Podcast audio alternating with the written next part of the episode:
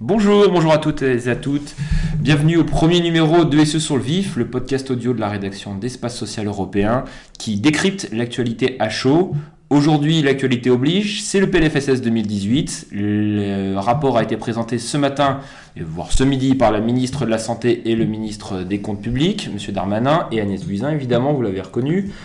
On va débriefer avec Pascal surtout les grandes données économiques et le fameux tour de passe-passe que vous avez peut-être pu lire dans l'alerte que nous avons publiée euh, il y a encore quelques minutes de cela. Après, on fera un petit retour sur les principales annonces, mais tout sera repris dans le journal papier de la semaine prochaine et aussi dans notre émission ESE Décrypte qui paraîtra demain après-midi. D'abord, bonjour Pascal. Bonjour. Alors Pascal, vous allez peut-être nous faire un petit débriefing de ce, ce que vous appelez un tour de passe-passe. Euh, alors officiellement, sur les chiffres qui ont été publiés par euh, les ministères ce midi, en 2017, le régime général aura un déficit de 1,6 milliard d'euros. Plus, enfin, on rajoute le FSV, on arrive à 5,2 milliards d'euros. Projection 2018, le régime général serait bénéficiaire de 1,2 milliard d'euros et le régime général plus FSV à 2,2 milliards d'euros. De déficit. De déficit, évidemment. Parce que le, fonds de solidarité vieillesse est en déficit. Malheureusement. Et puis le régime général. Où, est le, tour de, où est le, tour de, passe-passe? Ben, C'est simple, c'est cette fameuse histoire de CSG. Au 1er janvier prochain, nous allons tous payer 1,7 de CSG, mais la compensation, c'est-à-dire la baisse ou la suppression de la cotisation chômage et la cotisation maladie pour les prestations en espèces sera étalée dans le temps. Résultat des courses, nous allons tous payer 3 milliards d'euros en trop en 2018 et ces 3 milliards d'euros seront affectés en recettes pour la CNAM. Voilà le tour de passe-passe que le gouvernement n'indique pas, ne précise pas, ne revendique pas. Voilà.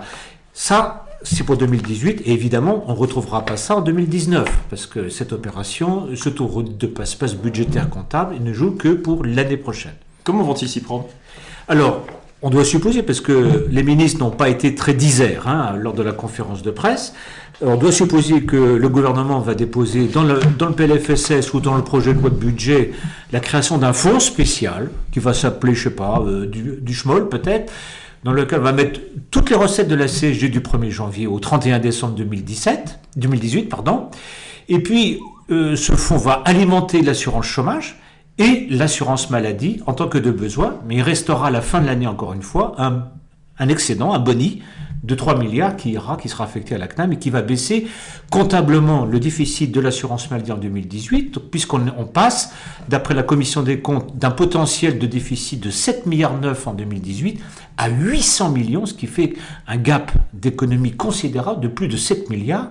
Il y a les fameux 4,2 milliards d'économies que le, le ministre a précisé avec la CNAM mais il manque toujours 3 milliards. Et ce sont mes fameux 3 milliards d'euros de boni dans le cadre du, tour de passe-passe comptable que le gouvernement fera l'année prochaine. La ficelle n'est pas un peu grosse?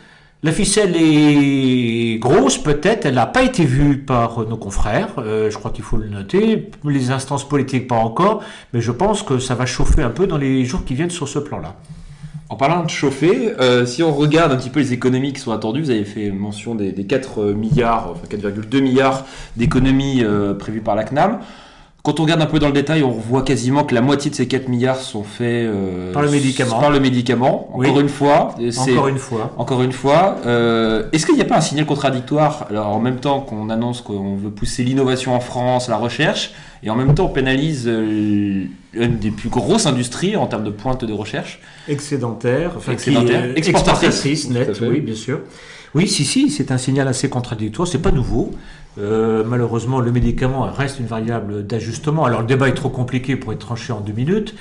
J'ajoute à ça qu'il peut y avoir un problème européen sur cette affaire, dans la mesure où la France escompte a priori recevoir à Lille le siège de la future agence européenne du médicament.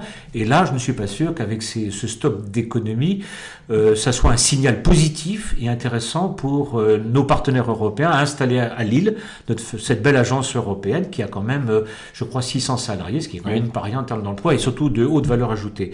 Donc effectivement, c'est un peu la répétition des économies qu'on a connues les années précédentes. Une ficelle donc.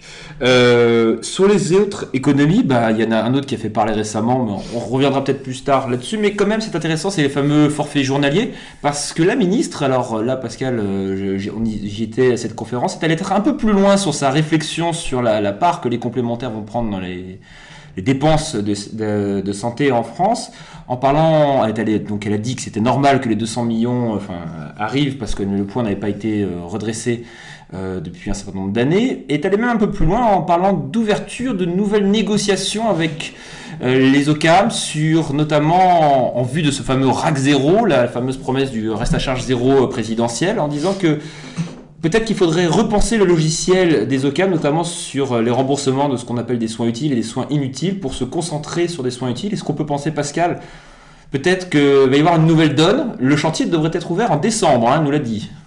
Oui, tout à fait. C'est du Fillon sans Fillon. Hein. On se rappelle qu'il y a une grosse année, euh, François Fillon proposait effectivement euh, euh, cette réforme-là, mais voilà, on verra dans le détail. Je crois qu'il faut être encore extrêmement prudent sur cette annonce qui est un peu au, comment dire, au dernier moment. D'accord.